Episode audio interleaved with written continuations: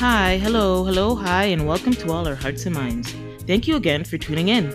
We're here to discuss all things that have been on our hearts and minds. The good, the bad, the concerning, and uplifting, or just straight talk.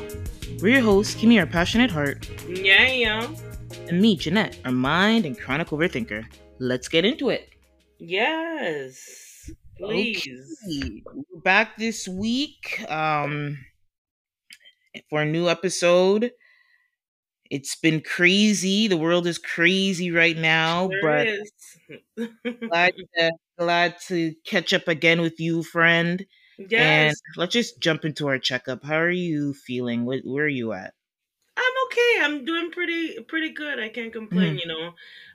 It was a short week last week because of the Thanksgiving. So yeah, it felt like a long week, but it was short indeed. But you know what? I got through it. God's grace. Thank you, Jesus, because there was points and times I was thinking my whole career. Oh, but, those days are always interesting. Right? They are, because it really has you contemplating, like, is this what I'm supposed to do? But no, but overall, it was a good week, you know, a pretty good week. Mm-hmm. How about yourself? It was okay. It was okay. Like I said, since our last recording, we skipped a week, but our episode went out this week. But remember last time, in last episode, I was saying I was going to Chicago, so I went to that trip. Mm-hmm. I know listeners are going to be mad, but I didn't get the deep dish. Well, yeah. And anyway, if I know what deep dish is, it's not the kind of pizza I like anyway. I think it's the one where it's a little bit more greasy and crispy at the bottom. If it's not done properly, yeah. If it's not done right. But if it's done right, it could be really tasty. Really tasty. Yeah. But yeah, I think from what I know, have a feeling for, if you like cheese, you'll like deep dish because there's a lot of damn cheese.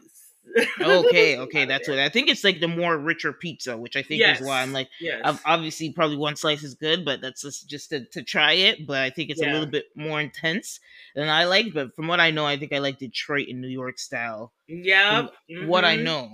But so I didn't have that. But Chicago, the weather was pretty bad.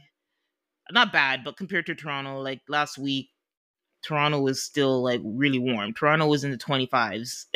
Yeah. Yeah. And then we went to 25 Celsius, and then we went to Chicago, and Chicago was like about, maybe you're lucky if it hit 20. It was like 15 to 20, but cool city. Windy city. We and the side we were at is a little bit closer to the water. Right. As well as we were in the bougie gentrified area. Oh, it's called Fulton Market, West Loop side of Chicago. So that's the real bougie area. Yeah, it was very, very much gentrified. It was like literally like on a movie set. It's like it was so clean. It was like kind of quietish. I was like, wow, this is not the Chicago I hear about, but obviously there's different parts of Chicago, and this little area that I happened to be in, didn't explore too much, was very much giving gentrified, which is fine. It was like a beautiful little area. I'd lived there. I'd worked there for a month. But it's interesting. I was going to share. I had my Uber driver back to the airport was a young 21-year-old guy from around the west side, more west side side of Chicago, the urban areas where there's a lot of crime and shit going on with D Block and O Block and Herbo and Lil Durk, all the drama, Chicago drama, real Chiraq. And he was from that area, and we were talking, and he asked me, do you fly a lot? I said, I don't think I fly a lot, but more than average, I would say. Like, I've been places every once in a while. I'll take a trip. He's like, I've never flown a plane. I've never been anywhere outside of Illinois or Indiana. And I was like, wow. And then I didn't get it. At first, I just thought he was scared of planes. And then he kind of was talking. I was like, there's a lot of traffic. So I was in the car with him for about 45 minutes. And he was just telling me, it was just like an interesting inside look of somebody that age who grew up in that. And he said the reason he's driving Uber is he doesn't want to be a part of that. He was already tiptoed in that life, and his father was in jail for many years, and his father came out of jail, and that was the reason why he got off the streets. Wow. And Yeah, so anyway, shout out to Max. Yeah, I got a reel. It was an intro. I never told you yet, but it was really interesting. And it's like, normally I don't really like to have long talking, but because it was a long ride, and it was actually interesting to talk to him and give him encouragement and everything. So yeah, that was a really cool, interesting experience. And then second, work week was a work week. It was fun. It was okay. But unfortunately, with all the tragedy that's going on in the Middle East right now. Right? Slightly awkward. Slightly. Right? Yeah. Prayer. But first of all, prayer is up to all the civilians who were, attacked and all this violence, war crimes and all this stuff, like on both sides. I don't have a side. But humanity is humanity. So that's the side I'm on. Humanity. I'm on the side of humanity. So that's it, that's prayer is up.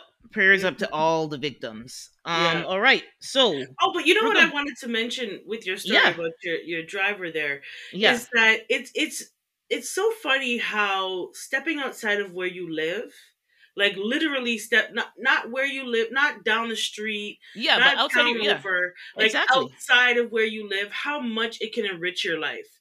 Like it can really change who you are when you get a chance to step outside of where you're from. And great, now, and it's a great point, because he did say something like that. He said, like, since I drove Uber, I've met so many different people. I drive them to the airport, because he doesn't drive his Uber in that area, because they'll rob him. Of course. They mashed up his car. I mean, they didn't know it was his car, so they mashed up the car. And it wasn't until after his friends found out, and he's like, yo, that's my car. And then they're like, oh, that's your car. Okay, sorry. They didn't know that was his car. Yeah, but you still mashed it up. So thanks. Yeah, these are people in his, they know him. They don't know it's their car, so they're just going to go in. But anyway, yeah, he says he doesn't take rides there, so he'll come out to like the bougie areas. I mean, taking a trip outside of where you live. And then traveling in general, I find can really enrich a person, and it could really it could bring you back down to earth. It can make you love where you're from.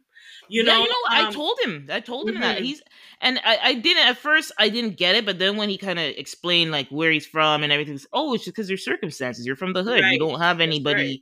You just like you're scrapped. Like now, it's like you have a vision. You're meeting people, and now you kind of want to explore. It's like you're thinking about a little bit of doing that. Obviously, as he's scared, he said like he hasn't been outside of Chicago, and he's only been one state over, driven. And it's like, I think when we had our travel episode, Traveling While Black, we talked about why it's not just to be like bougie and it's to it's like literally to give perspective. Yeah. And I told him, he said, your horizons, and that's something, I was going to say, that's something I said, I don't know the question he asked me. And he was just curious. He's just like, he felt comfortable with me. And so we were talking. And he said, and I don't know what's curious, but I told him, like, when I travel, travel is not just to get on a plane and go and sit on the beach. Sometimes you just want to see all the wonders of the world. Like you said, exactly what you said, different perspective. Yeah. And I told him about when I went to Arizona and I saw the Grand Canyon, and how like you look at those things and these are reminders that we're just a speck. We're a speck in the universe. Right? God, this earth is like, we're lucky to be here. You know what I mean? And we're here for a spark. We're here for the flicker of a light, a flicker of a light or a candle. That's how long we're here when we think about how long this earth is here and the actual wonder of it itself, right? Yeah. And he was like, I wish if I had money, I could take all these young kids in my neighborhood and take them there so they could see like life is bigger than this nonsense. It sure is. And it does give you a different perspective on life. I'm so grateful that my parents were very adventurous that way. Like they wanted to take me places and show me things. And they wanted me to step outside of where I was from. And I could see why it's very valuable. So for that young man, I hope that you do get the opportunity. Yes. And thank you for doing the right thing. Thank you for not being a part of what's around you, because it's so easy to fall into that, and you're trying desperately not to. And so, kudos to him. If you ever do listen to this podcast, kudos to you that you are doing something more than what's almost expected of you from where you're from. Yeah, exactly. So shout out to Max, my Uber driver in Chicago. Max, we have a big up, Max. Okay, so it sounds like we're doing okay. The world isn't a scary place, but we just stay prayed up and find ways to find joy and peace and gratitude. All right, so we'll move into the headlines. We're going to keep it casual and light, and just kind of go through our topics and do a call out. But we'll start with the headlines that I can't even get away from, girl. Jeez, Miss Jada, shut up now. Well, okay, before I get into it, first, because I know you're going to tear her a new one, but first, I want to say something. I want to say something for Jada. Jada, I know you have a book to sell. You sure do. You feel what you're saying is very important. Ugh. And, you know, we're in a free country. You can say you want to say, but now it's kind of like, girl, you've been saying this shit for the past 10 years. Get over yourself, Jada, please. I think I want to say, get over yourself. I don't personally like, I could understand people being annoyed because now I'm at the point where I'm like, girl, stop. But I also do feel like she's a little bit more vilified with, like, the whole situation between them. They both have partners. It's just her partner opened his mouth and told the world. But Will has his girlfriend. We've seen pictures with his girlfriend. Will was talking too much about himself too when he had his book talking about he vomits. Sure did. He had sex with so much women that he was vomiting. I was like, Will, I didn't want to know that about you. Like, but it's interesting. But I guess men in particular are gonna feel a way. They're sympathizing with him. I'm not going to invalidate their feelings, but I am sensing a double standard. I'm now seeing that Jada is now the quintessential example. We have plenty of examples of male narcissists. This is one of our. If you want to see textbook example of the female narcissist, Jada's your girl. This is her. This is it. Yeah. And I want to. Okay. We already understand that Jada, she's had a really good run. Like, she's had a really good career as an actress. She stepped outside and wanted to do this rock band business. That's when I gave her the side eye. But anywho, Jada, the narcissism is just overwhelming, okay? Because this story feels like a constant for the last 10 years. And I don't really want to be in your business like that. So what happened recently is Jada, she decided to do a sit-down talk interview. I forgot the name of the... She's done a few. She's doing a bunch of them right now. That's why I can't even remember. Anybody who will listen to this woman. But anywho, she sat down in an interview and basically discussed her and Will's relationship, in that since 2016, her and Will decided that they were going to separate and live their own separate lives. 2016. Okay. When was the box of the century? Just last year. The box of the century was last year. Okay. Keep that into perspective, people. Last year's was the box of the century. All right. When the box of the century was happening, I felt like there was something theatrical about this. There was a note of like, this is a, you know, a Y&R type of situation. This is like a drama type of situation. Like, it just didn't feel 100% authentic, especially to Will Smith. All right, let's put that in perspective. So this woman continues to put her business out in the street. Yeah, she's done interviews on top of interviews. I can't even remember how many damn interviewers have interviewed her on this damn topic. Everybody is going to town on their relationship. I don't know what the reason is outside of narcissism. I really don't understand it. Will, on the other hand, I don't understand why you constantly... Just leave this woman. Like, just divorce this woman. You guys have been separated since 2016, so technically you kind of are divorced. You've been living your own lives. You know what I think? I think this is like the first step. I think within a year or two that divorce. You can't make a first step from 2016, Bridget. This step too big. I mean, in terms of like, now that she said it, the divorce is coming. I mean, within a year or two, the divorce is coming. I don't believe it, man. Because I don't believe the divorce. There's no divorce coming. Let me tell you that. I thought about it. Let me tell you why. Because why the hell, if you're going to fix and divorce yourself, did Will make a big old dirty stink on stage of box down people? Why did he do that? He put his reputation, he put his career, he put all of his accolades on the line when he boxed down Chris Rock on the stage. You understand? The way you said it. So he got boxed down. Why am I thinking of divorcing you, yet I'm gonna publicly humiliate our family, publicly humiliate myself, ruin my reputation. Nobody wants to work with me. Everybody thinks I'm a hothead. Like, he went from being a squeaky clean actor, mm-hmm. where we knew very little of his business, to now all of his business and his wife crotches is everywhere you turn. To the point where, well, we now find out that one of the reasons why we think he boxed on Chris Rock is because Chris Rock probably asked out Jada. Yep. Because they've been separated since 2016. So what was the theatrics? Why did we do all of this? For what? Especially, it doesn't make any sense however you want to look at it. If you're going to get a divorce, why would you put your career on the line? She's going to take half of everything you got. Oh, you're right. You need that career. What you mean? Huh? Yeah. That don't make no sense. Two, why are we acting like we're together? I don't understand this. People break up every damn day. Okay, like, I understand you were, for a lot of people, like, the epitome of Black love in Hollywood. I get it. However, we done booked the nonsense long time ago. That's why you felt it necessary in 2016 to hide from the rest of the public that you guys were not together. So we already knew it. They've been asking her about their relationship since 2016. So I missed me with it. These people are really, really weird, really, really strange. Okay. Jada is a narcissist. She is the queen of this shit. And what I really want to ask is, why are we still doing this?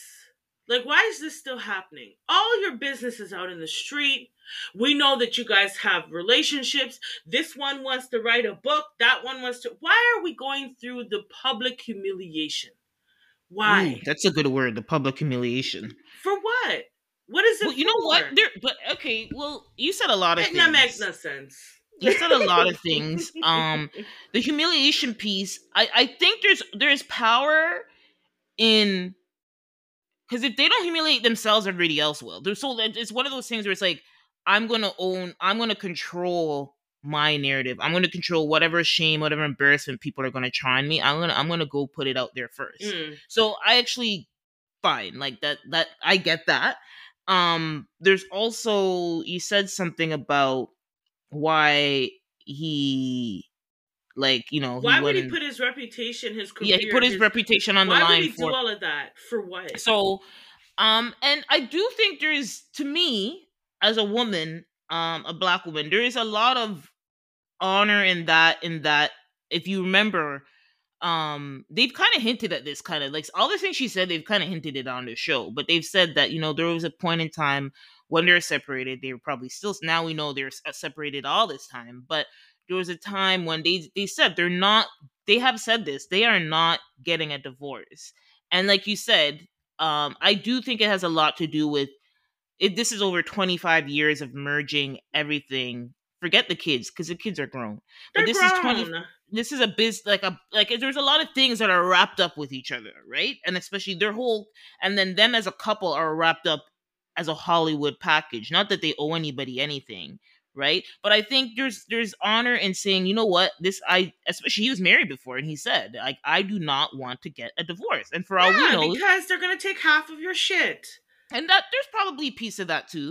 No, I think that's the only at this point, because when I look at Will, when I look at him, but he doesn't look like he loves her. He looks like he's afraid of her.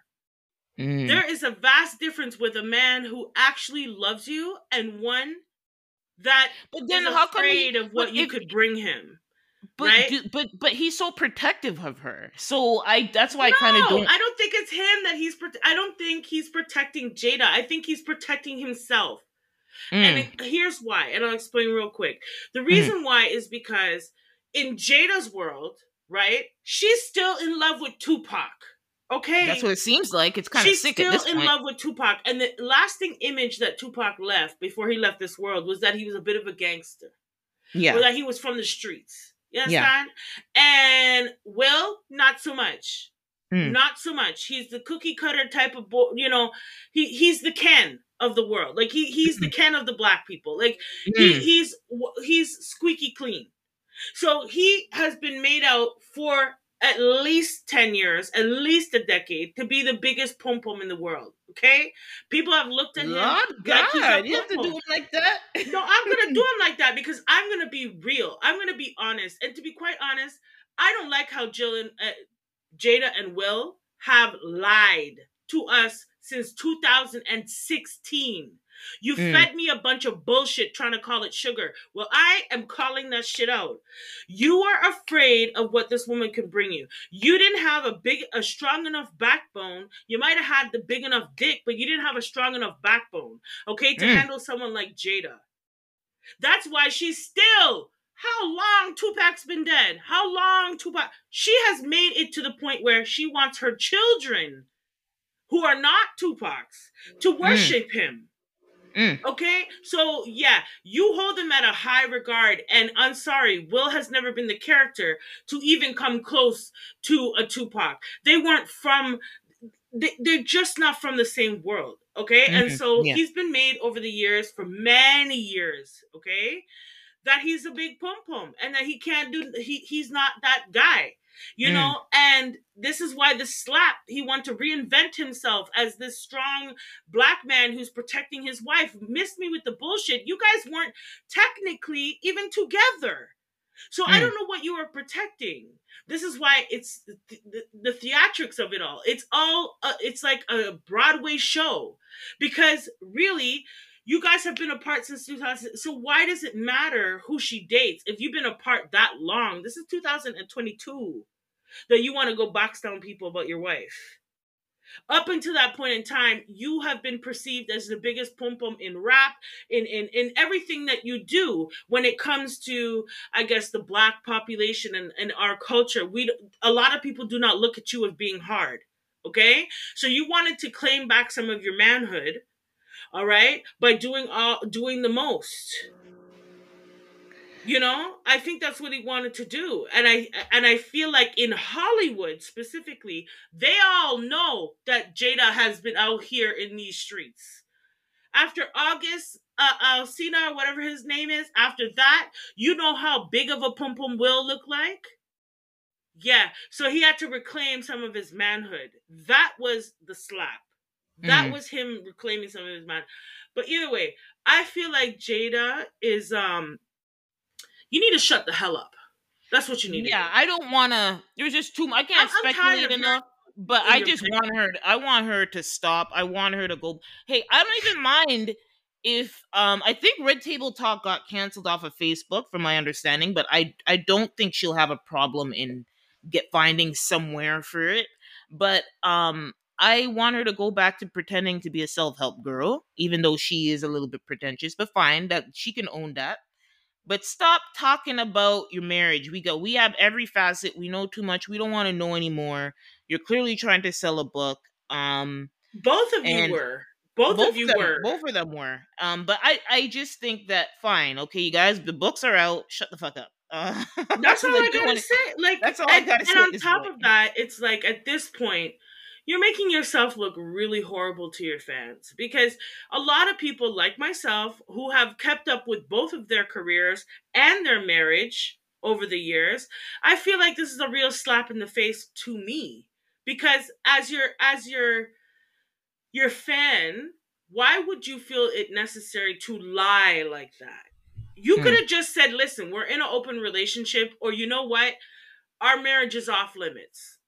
Okay? Don't ask me about my marriage. Our marriage is off limits. We don't know, no one's going to respect that. And the minute they know that, they want to know who your partner is. So I do get it. But it's not that they weren't in the public eye. They were in the public eye. And they have that much pull in Hollywood where if they said marriage is off topics, they would get away with it. They would get away with it. They have enough pull in the industry. I just don't think that this is the way to go. Like, and you know what? At this point, I don't give a shit. Just stop talking about it. I don't care anymore. You guys are pushing it down people's throats, and we don't care to hear. We don't care to listen. We don't want to know anymore.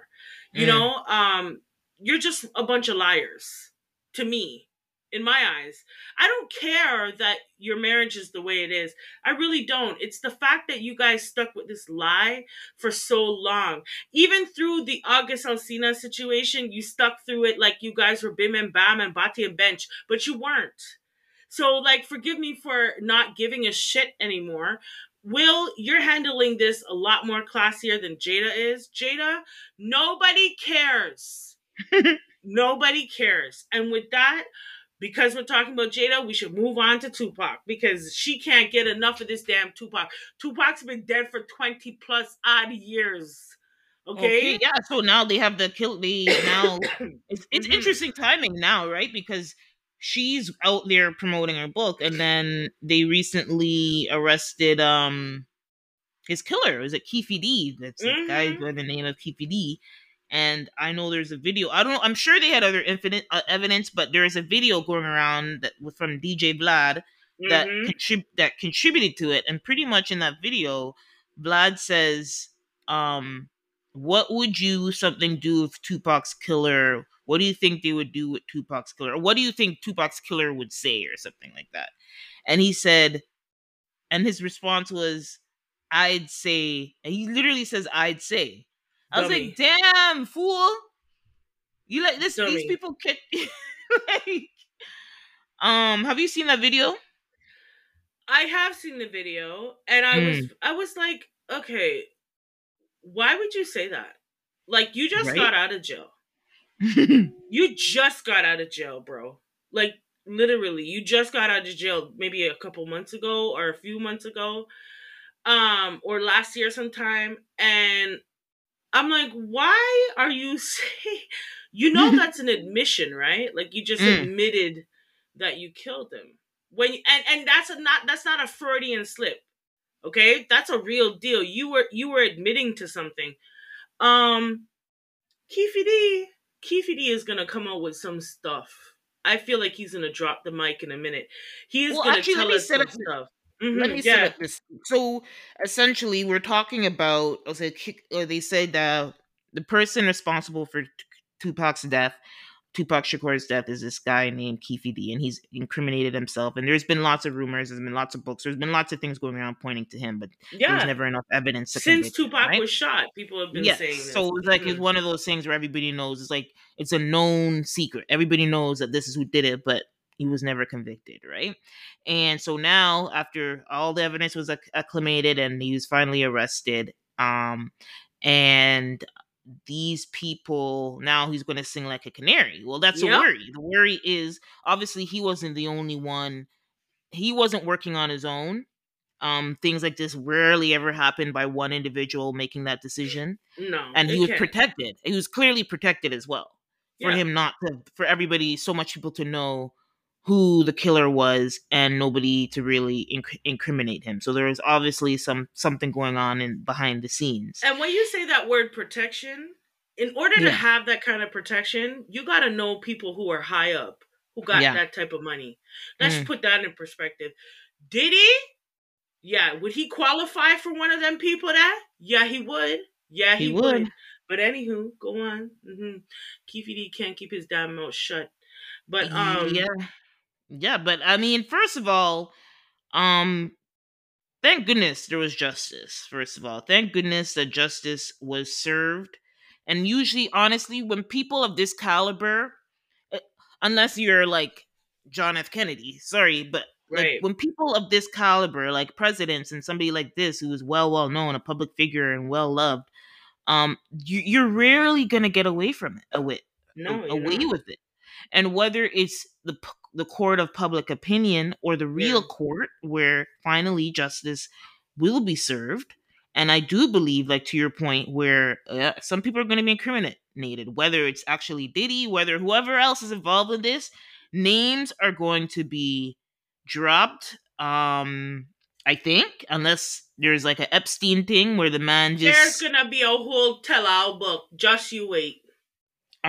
So it's crazy and it's interesting. But if I want to think back, if I want to personalize this a little bit, like we think about when we were kids, like we were literally kids when Tupac died. But like it doesn't matter. Like his music, it was Tupac and Biggie, and there was even as kids we're like, oh, West Side. We didn't understand. Like now we think we're in Toronto, we don't really know what's real. We're talking about all the drama. We're reading Vibe magazine, the Source magazine, and getting in the drama, but we don't really know what's what, right?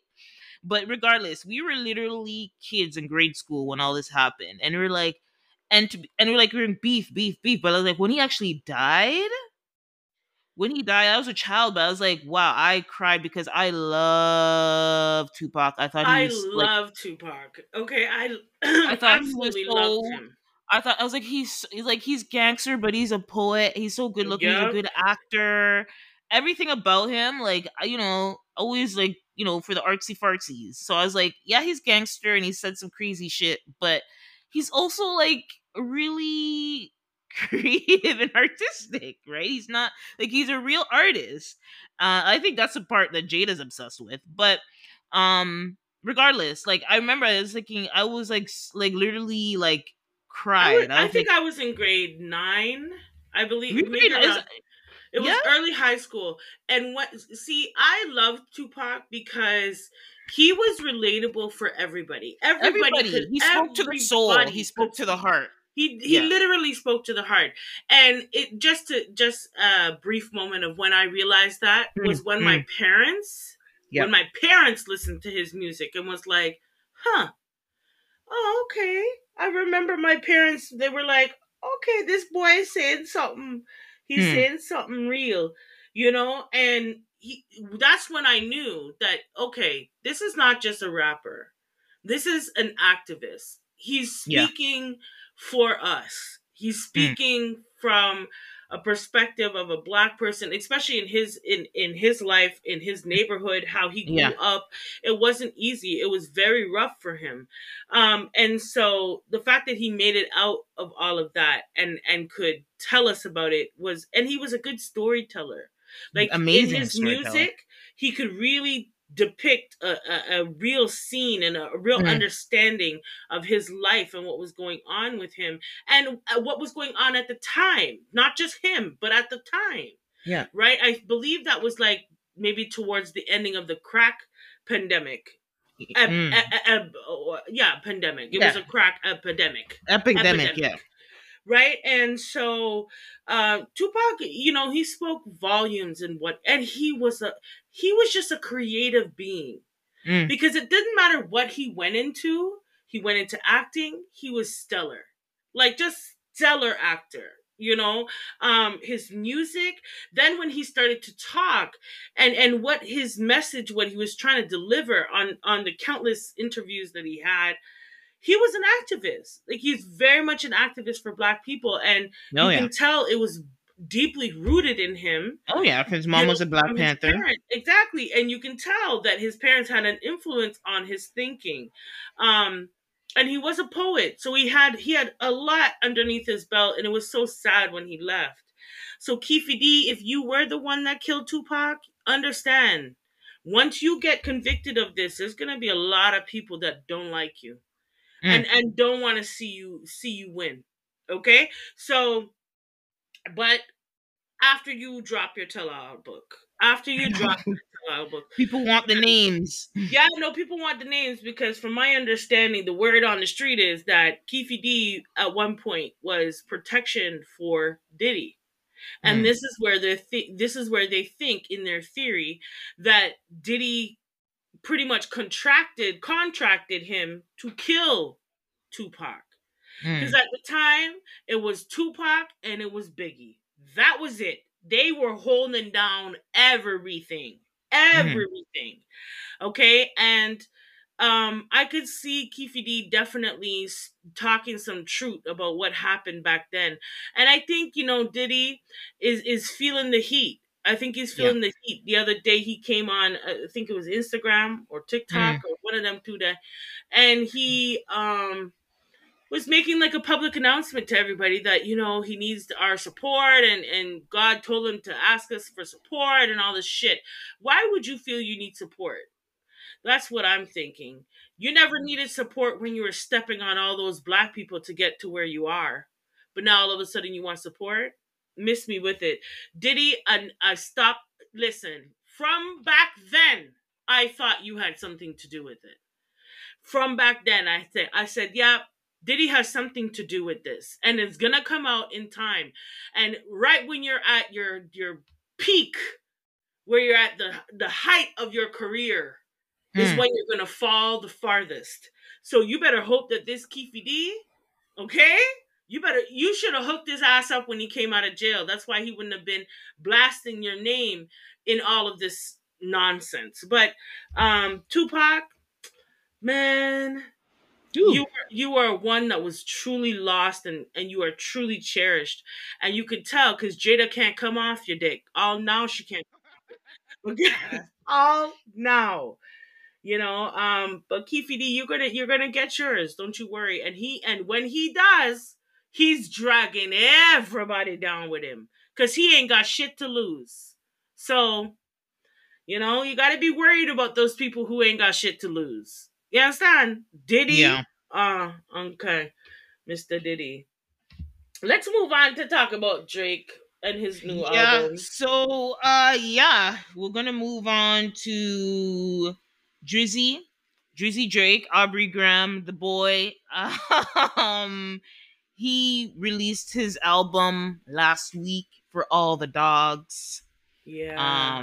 It was highly anticipated, just in general, because any big artist who's releasing, regardless, even if it's somebody who's dropping like crazy, there's gonna be some anticipation. Want to see what's gonna be on it, whether we know it's gonna be good or bad.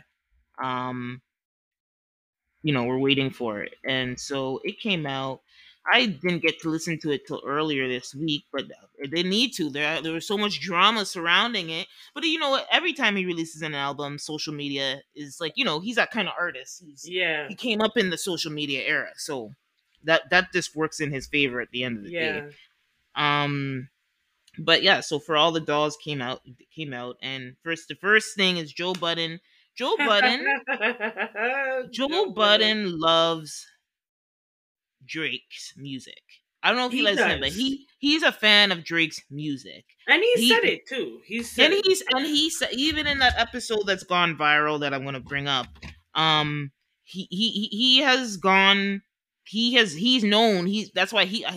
only reason I knew about the album was because Joe Budden kept on saying that he's waiting for it. Like, okay? Like, that's how I knew that, oh, Drake is dropping soon. And so, Joe Budden on his episode pretty much was a little bit critical of the episode. And essentially, to say it in a nutshell, he was saying that, you know, essentially, he feels that Drake needs to grow up and mature. And I feel like most people kind of agree with that because we have to remember Drake is either 37 or 38. Drake is like, I think he's turning 37 this year. He's in the 37, 38 range, right? And because the reason why I feel like people, he's 36 to be exact, and he'll be 37. He's turning 37. Okay, yeah. This month, there's October's his birthday. October's very own. So, and I get where he was coming from now that I have listened to it, but he's like, stop fucking with the 25-year-olds. And of course, Drake came back and ripped him a new one, because Drake is very petty like that. And I'll just kind of do a few of the one-liners that I was like, ooh, shots fired. Right? It's just funny to see. It's just funny to see grown men. 40-year-old men argue. It's just funny. It's okay. It's like we all like, just like everybody wants to create cat fights and animosity between women celebrities. It's entertaining for once to look at the men be catty. And so he says that Joe Budden failed at music. You left it because you left it to be on the mic and do things like this clip. For any artist watching this, remember you are watching a failure. That's what he said about him. He said something about his outfits. He said, you switch careers because the things that pop into your brain have you broke for a living, checked, and having you living check to check, and the raps you write had 450 men showing up to your shows and dusty Iniche jeans. Damn. Woo! Iniche. Put Iniche in there. Remember Iniche? Why'd you put Iniche in it? He said you retired and you never hung up your jersey. We don't even remember your number. We know you are doing this. We know you for doing this. You withdrew from the rap game because you accomplished all you need to. It's because it wasn't, not because you accomplish everything you need to, because it wasn't working for you. I never want anybody in this generation to think that the whole shit. I lost my place. Anybody in the generations to think that the whole everybody's entitled to their opinion is a real thing. Well, come on now, Drake. That I don't agree with that. This is a man projecting his own self-hate and the fact I did and continue to do everything he wanted to do for himself. If you need to put it in simpler terms, I own a 767. He owns a modest house in the 973 and flies first class on special occasions. Ouch. Okay. Drake being a petty king. But anyway, regardless... What I'll say about Drake, though, is if you come for him... If you come for Drake, he will come back. He might not be right away. Finish it for you. He will finish it for you. He will. There's so many examples of this. So many.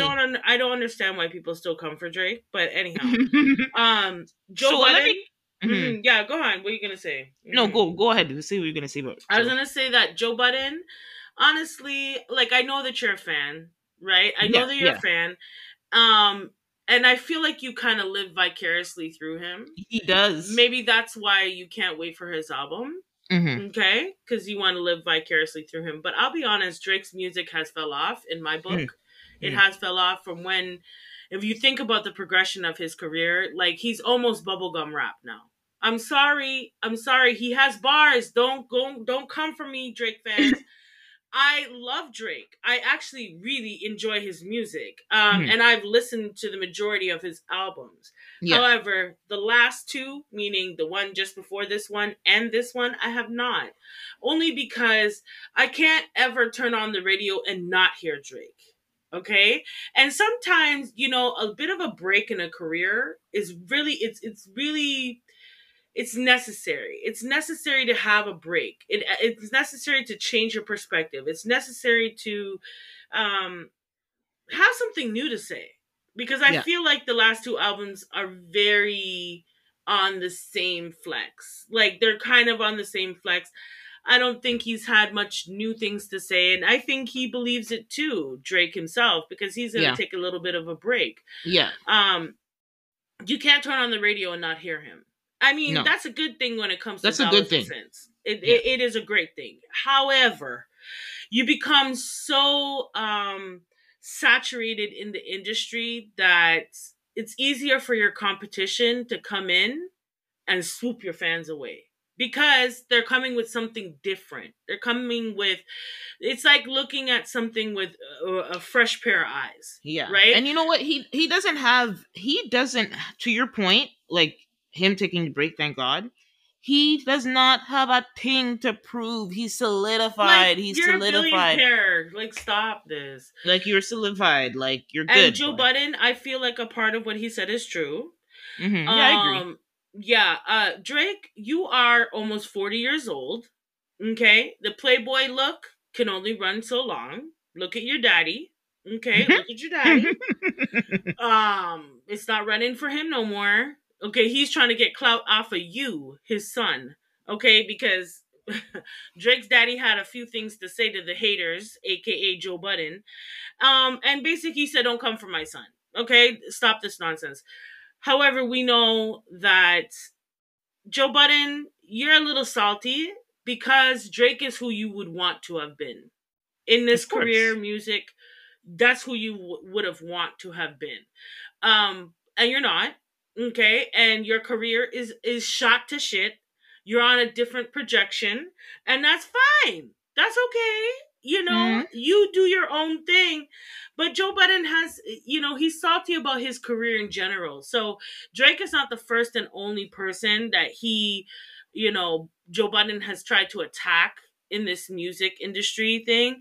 He's not the first. Yes, he does attack him more than most. But I think it's because he can see himself in him. He can see himself in Drake, right? Drake, you need to go sit down a little bit. Go be a father for a little while. Come with a different perspective. Have something else to say. You know, a lot of your music is very redundant.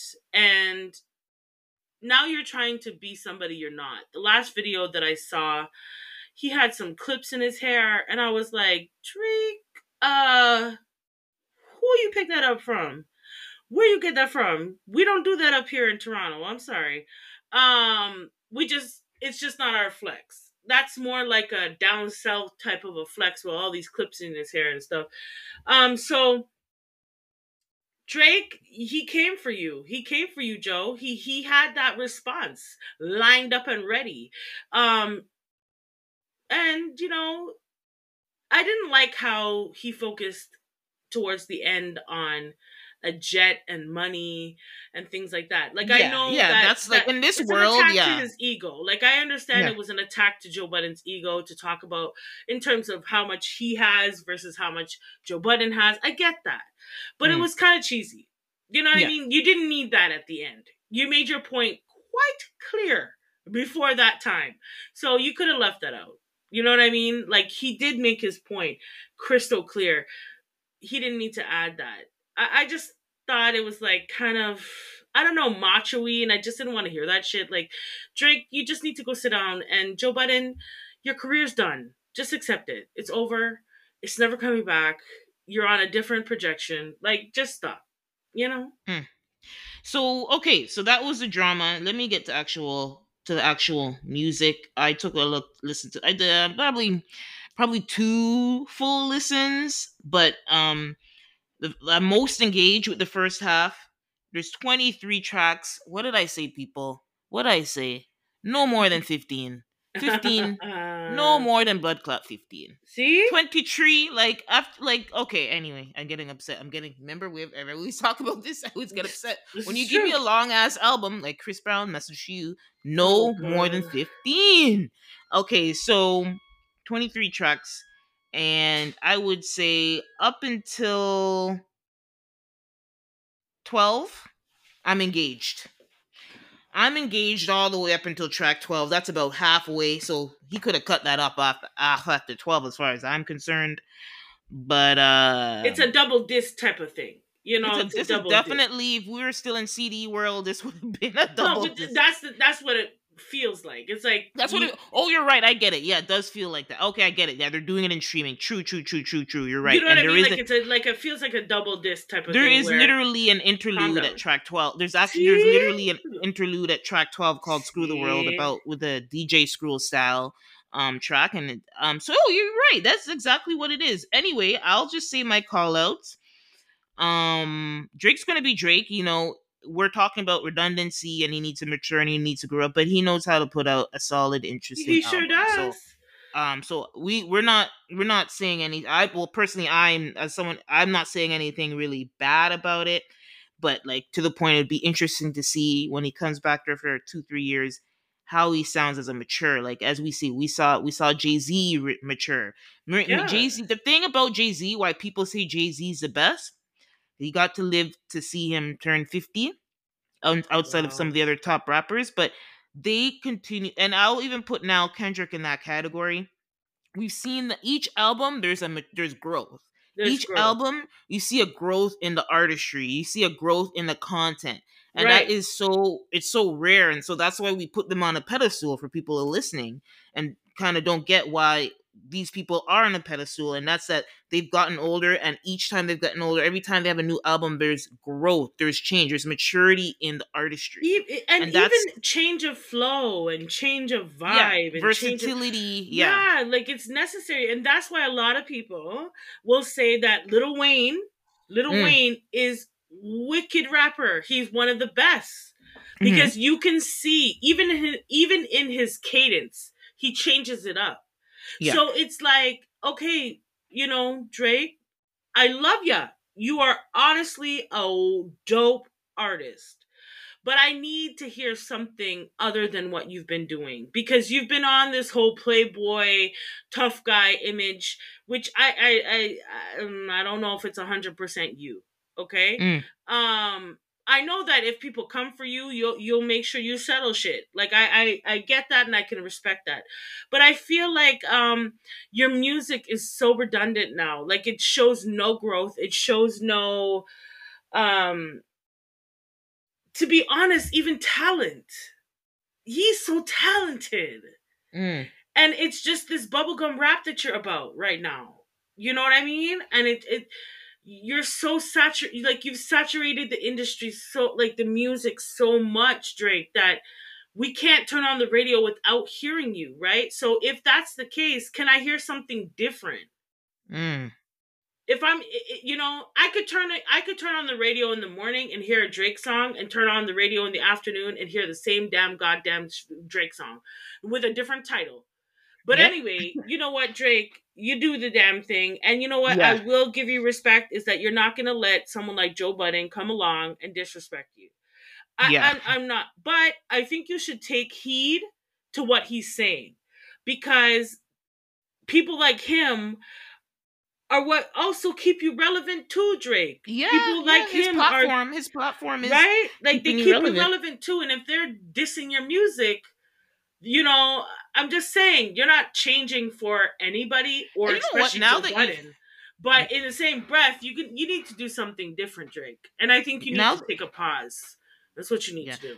Now that you say that, that's probably why Drake was actually pissed. Like the fact that Drake actually went there and wrote all these paragraphs is like, he's like, damn, like this guy, you know, this is not the first rapper who's upset for Joe Budden for criticizing an album, which is fine. That's his job. Like that's content. That's viral. So I don't really care. But he's probably like, damn, this guy's using his platform, and now everybody's jumping at you. Everybody's jumping on the bandwagon with the same criticism. Anyway, not my problem. Drake's gonna be fine. Yes. So I want to just do a quick thing. I didn't. So album first half, intro amazing, crazy. Second track with Teezo Touchdown. He's on. Teezo Touchdown was on another album I just listened to that was really good. Oh, he was on Diddy's, and there was on another. I don't know, but it looks like this Teezo Touchdown, he's a new feature. He's like the new Weeknd or something, because every time I hear him featured, I like the song.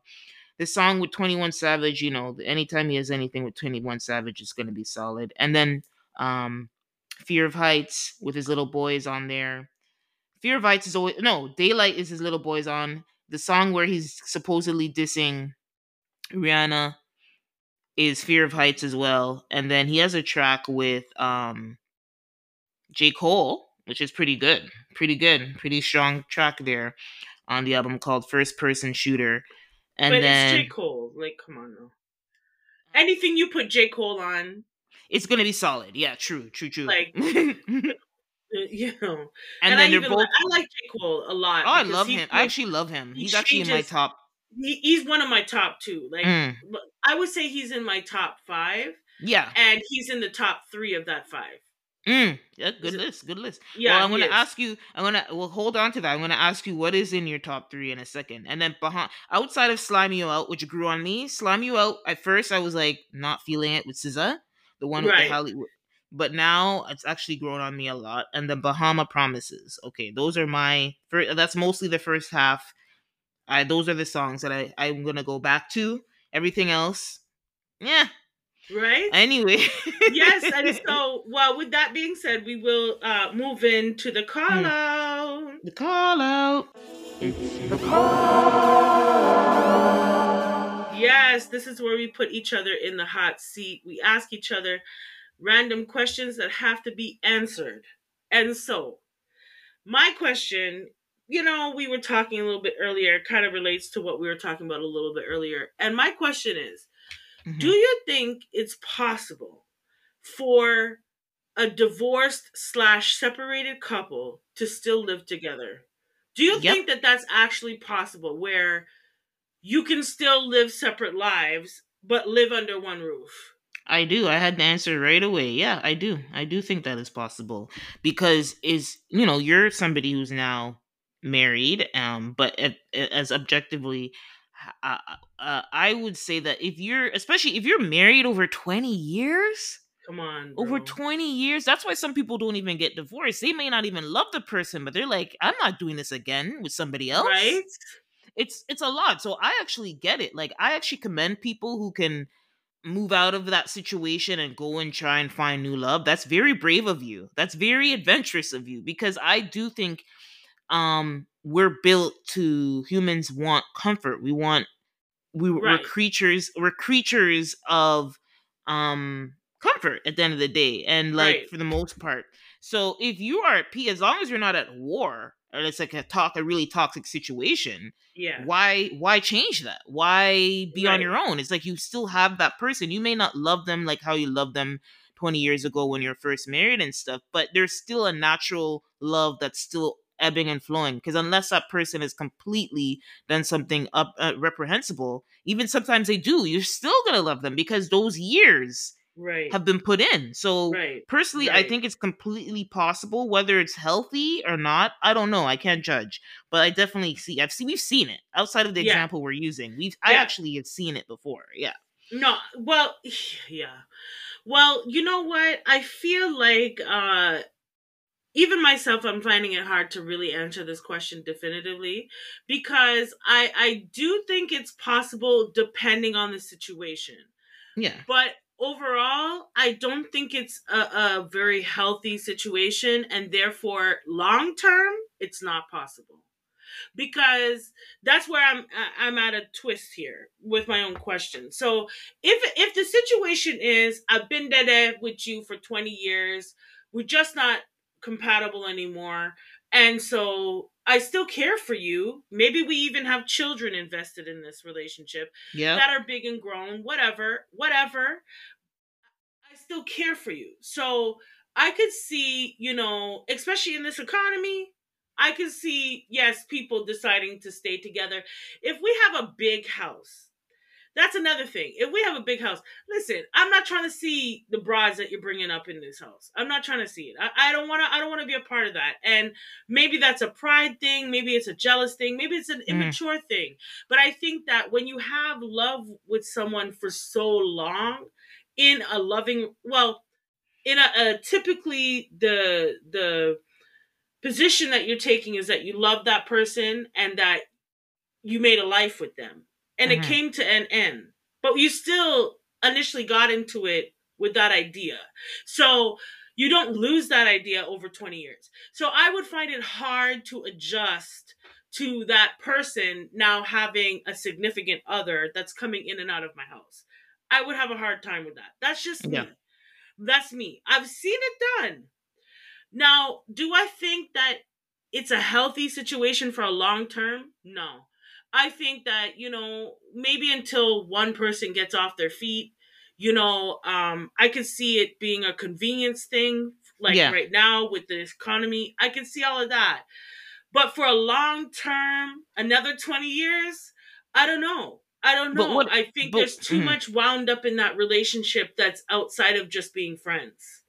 But, you know, there's a viral quote or video going around where I think somebody was asking Michelle Obama how they were able to sustain their marriage. And her answer was, you know, a lot of people were, especially our generation or younger, they're like, she just said, don't get a divorce. Straight goods. Don't get the divorce. Because, like, you know, people, we have ebbs and flows, right? Right. Like this is it. And so, again, we've seen lots of people, again, I think it's a natural of human nature, who've been together, they've grown apart, even all had different relationships and everything. And now 20 years later, they find each other again.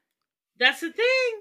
So it's like, when you don't give yourself the option of divorce, right? Hey, there's always, that's the option of you finding yourself back into that love. Again, I'm not saying it's good or bad or but I personally believe it's truly, truly possible. It's probably even preferred, unless obviously you're in a completely disgusting, toxic situation. And that's where that's it. Yeah, yeah. And that's why sometimes having a bigger house could be the epitome of I feel working. Like you need that space. What do you think? You need to have it. Like, I'm sorry. If I want to bring... Okay, if you're in a situation, you and this husband or divorced or long-term relationship, you're separated, okay? You've shared your body, your mind, your soul, your everything with that person. I'm not watching no damn heifer come up in my house, bro. I'm not watching this bitch come up in my house. I'm sorry. I don't care who you are. Yeah, you could be a great person, right? But it's the simple fact of now I have to shift my brain to seeing you with another. Right? Mm-hmm. And that could be difficult and it could be draining and it could create a toxic environment. Mm-hmm. So I think, it is possible, but not for a long period of time. Mm-hmm. I don't think it's healthy for a long period of time. Not only that, but if I'm stepping on the outside, looking in, right? You is not bringing me to this house with your ex-wife.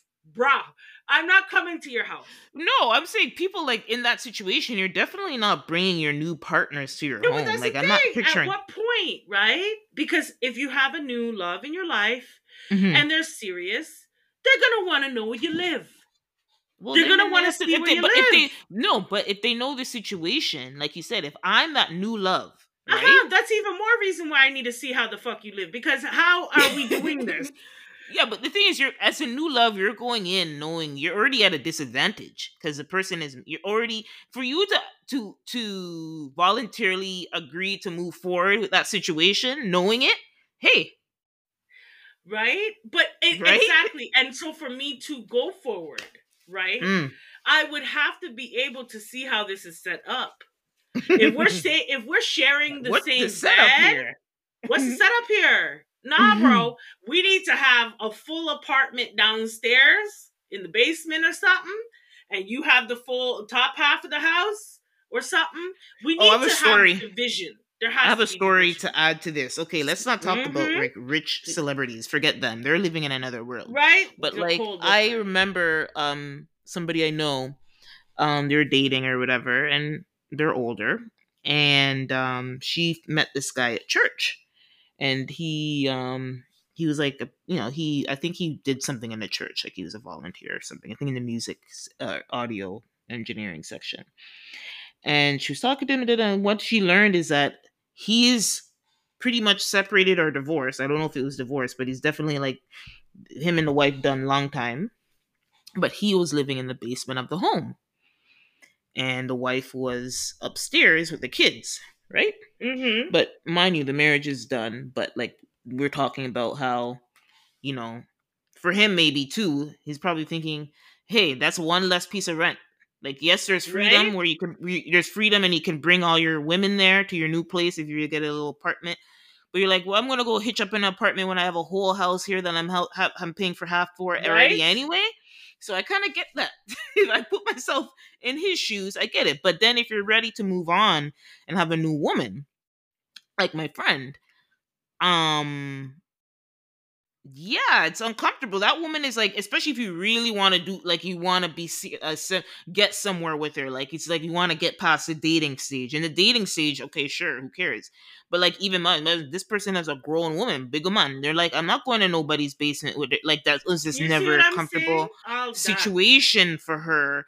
So to your point, in the real life, like if you really want to move on, and the reason why he was ready to move on is because the wife was about ready to go with her sister and her family members to get her own place. So that's the only reason he was ready to really, really, really get serious about his life is because the house is going to be gone soon, right? And she's going to be gone. Well, for real. Okay, being the girl in this situation, right now, okay, maybe you're understanding and you can get what's going on. Well, I want to say first of all, at first, like she knew what was happening, but after about a not too long, like didn't go too long. She was like, no, that's too messy. Like she definitely opted out of that situation. Yeah, it is messy. Yeah. It is messy because you're the outsider. That's just the straight truth. There's too many variables. I don't care what's going on in your relationship. Separated, divorce, or whatever the hell. You're the outsider. The other woman, the other man who's coming into this situation, you're the outsider.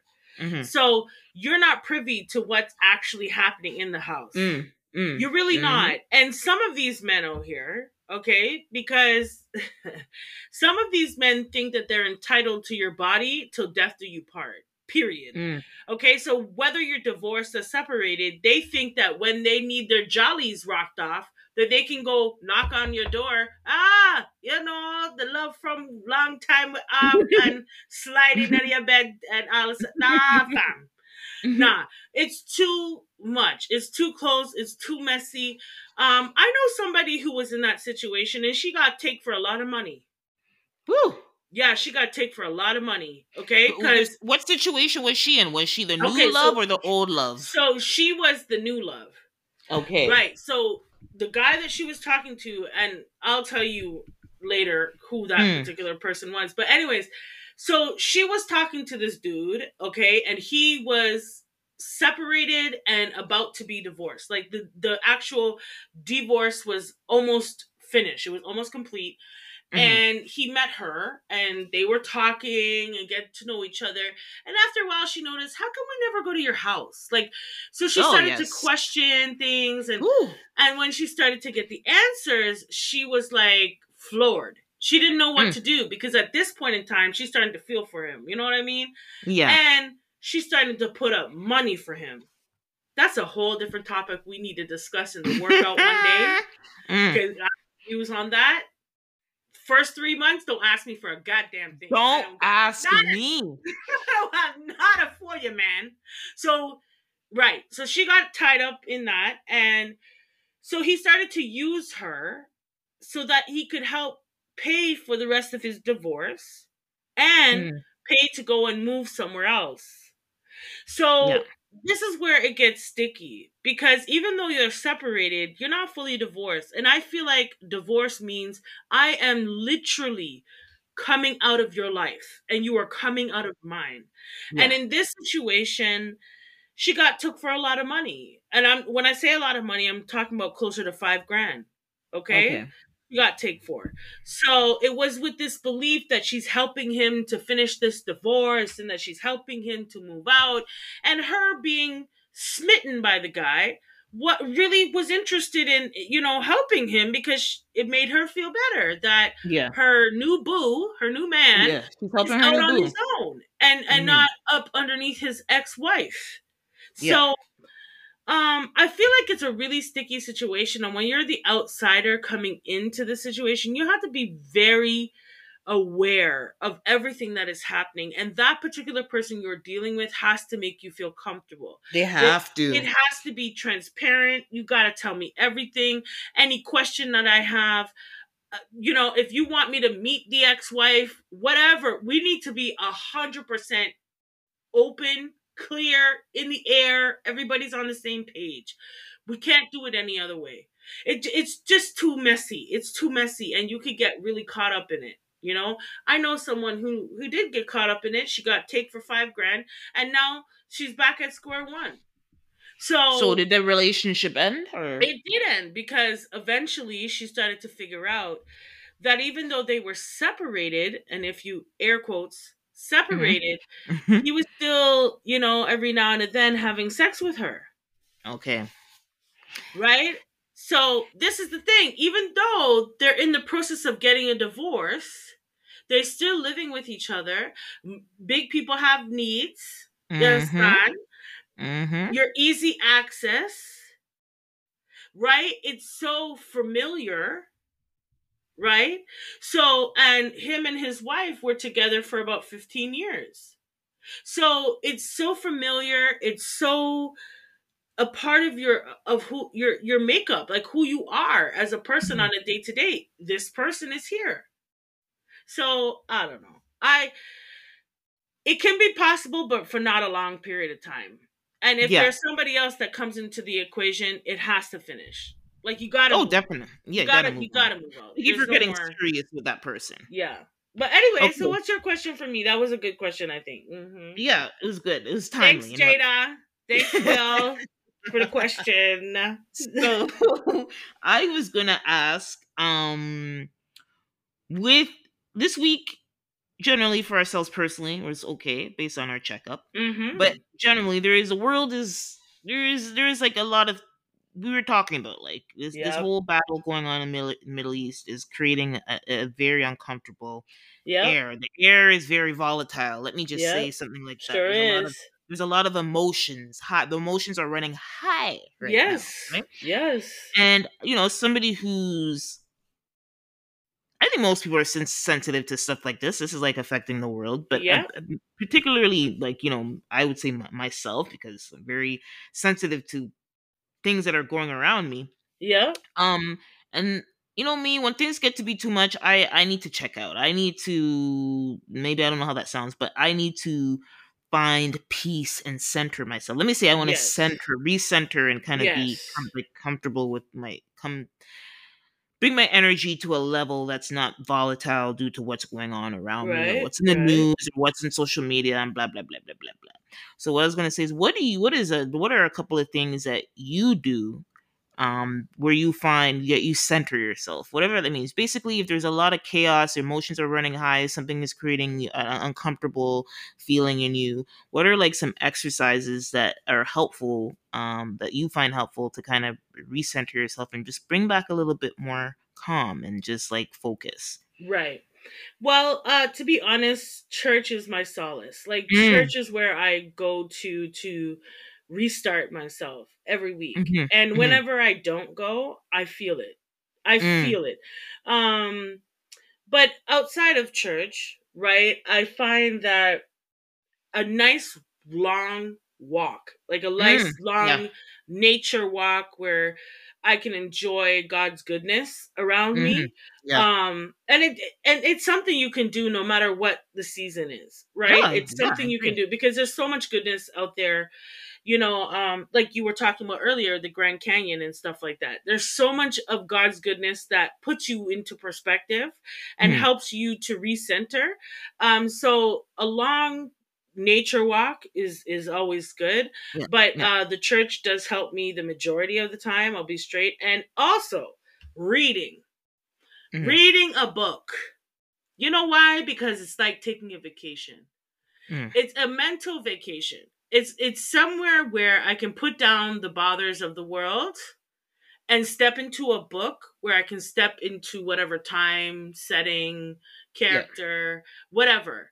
I can step into a book. And I mean, reading in itself, right, is, there's so much good in it. Yeah. Yeah. So I think that reading, because it helps me take a vacay, like, have you ever really gotten to a good book? Like, a really good book? Like, you lose track of time.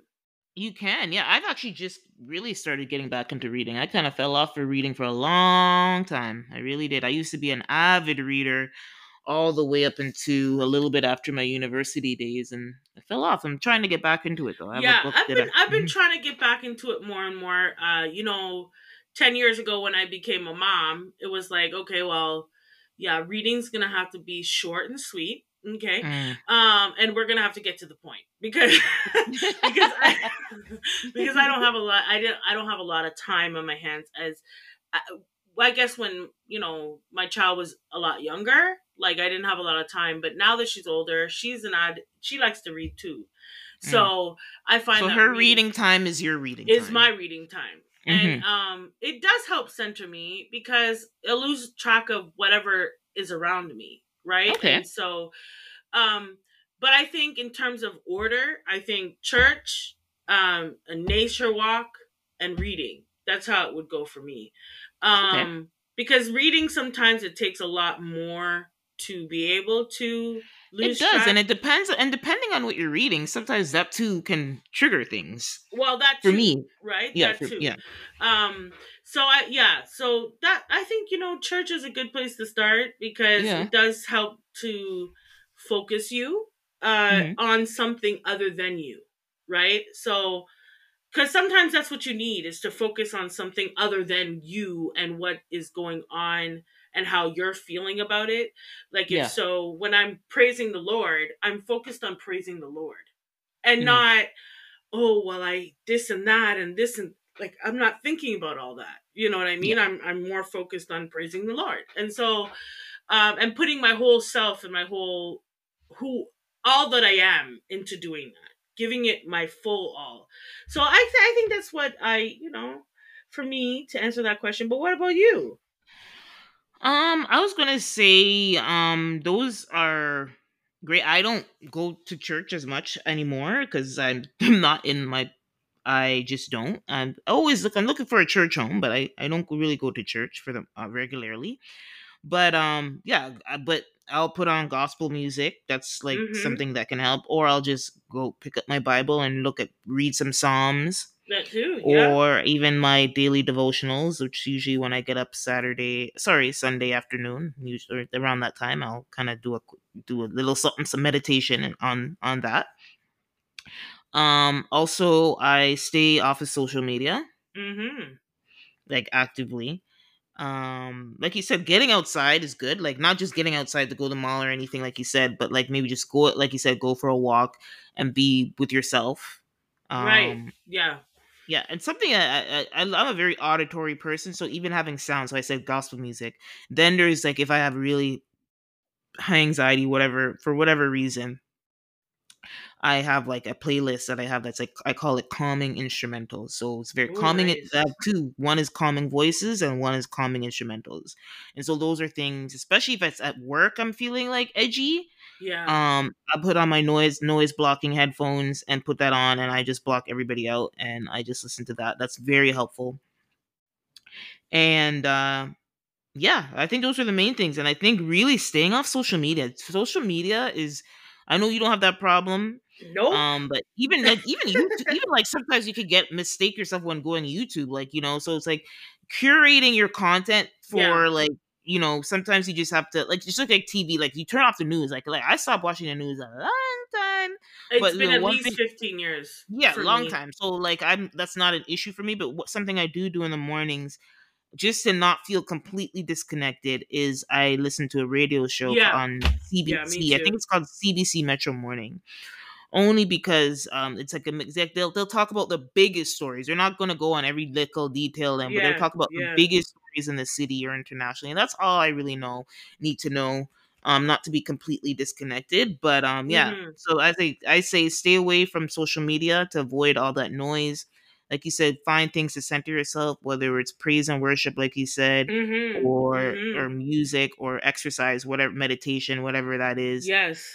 So it's like, and finding things to find. Basically, what I feel like all these things have together to do is like blocking out the noise and centering yourself, finding peace and gratitude, whatever that happens to be. And for, we're talking about for us, we're Christians and we, we like to pray, that we lean on our Christianity for that. Amen. To God. Yes. Whatever that is. But yeah, so that was good. One thing I wanted to mention, though, when having a centered self is very important. Balance is necessary. Ooh, so important. Balance is necessary. You cannot do anything without balance. Mm-hmm. You really can't. When you think about it, really think about it. Even in the world that we're in, there's balance. There's everything around us is balanced. Right?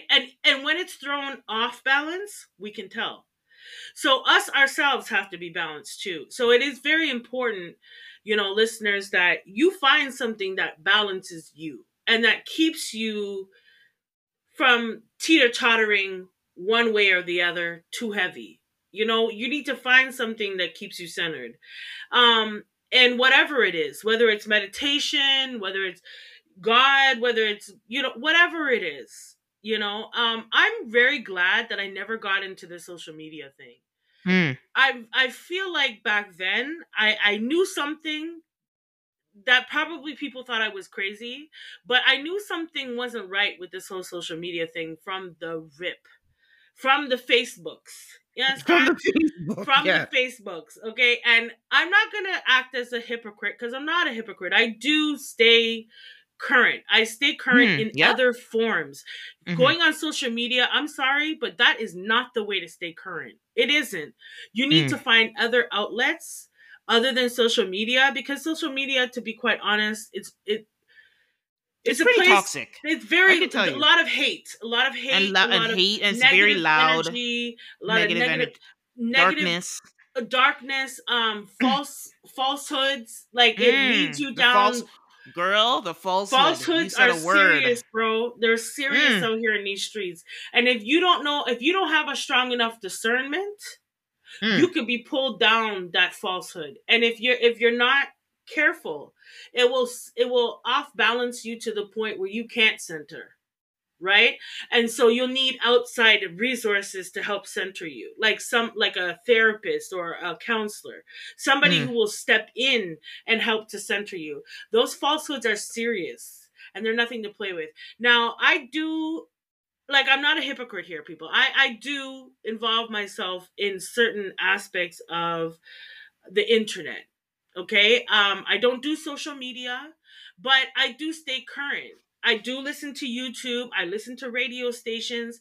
I don't watch news channels. I don't do them because I understand communications and how the bigger heads, what they want us to know and what they don't want us to know is pumped through news stations. You can see that time and time again. We've talked about it on this show where they'll tell you enough to make you scared to continue to tune in. That's the point. Continue to tune in. And how do you do that? You cause fear. And when someone is afraid, they will make sure they turn on that CNN and have it running all night long. Lord. Okay? So it's very, it's an outlet where I stopped doing that a long time ago. With social media, I feel like it's the devil's playground. I've said this before. People call me conspiracy theorist all they want. I don't give a shit. Maybe these conspiracy theories are God's way of telling me you're on to something.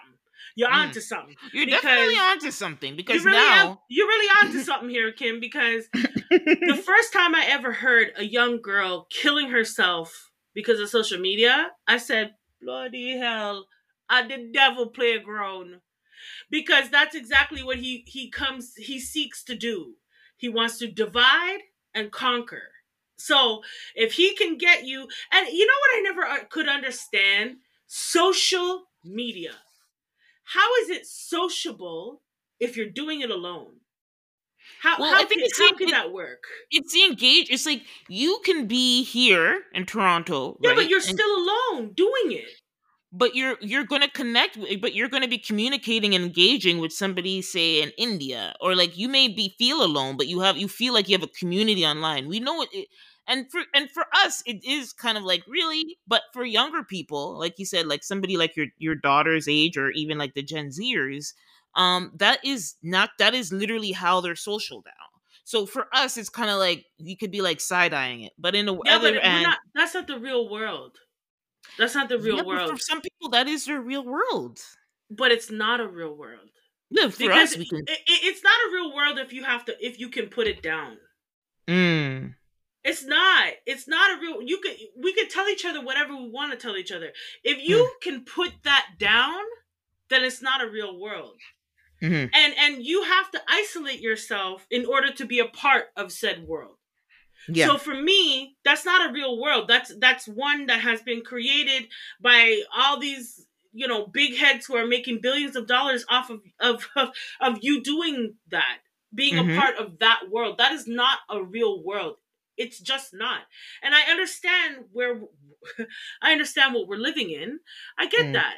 I get that this is the new age and this is how they communicate. However, it also stops them from communicating in the world that they're actually a part of. You're actually a part of this world here. Okay, not the one on your phone. So I feel like that's how the devil divides. Because I could be communicating with someone in India, but I'm doing it by myself in the world that I'm living in. Mm-hmm. So when everybody is around me, right? Like, for instance, you go to dinner with someone and they can't put down their phone to have a conversation with you. Yeah, I get what you're saying. Yeah. Right? So you're not in a real world that way. You know, you're stuck in, you took the red pill. You drank too much of the juice. You understand? You drank too much of the Kool-Aid. Too much of the damn juice. So with all of that being said, we're just saying out here, listeners, that, you know, find something to center yourself, whatever that might be. And hopefully, you know, we were able to give you some suggestions and maybe a place to look or a place to start. And so we do hope that with your, with all that being said, that your hearts and minds were activated on this week's show. Whether you lead with your heart or your mind, please be thoughtful and passionate. We'll talk to you real soon. Bye. Bye.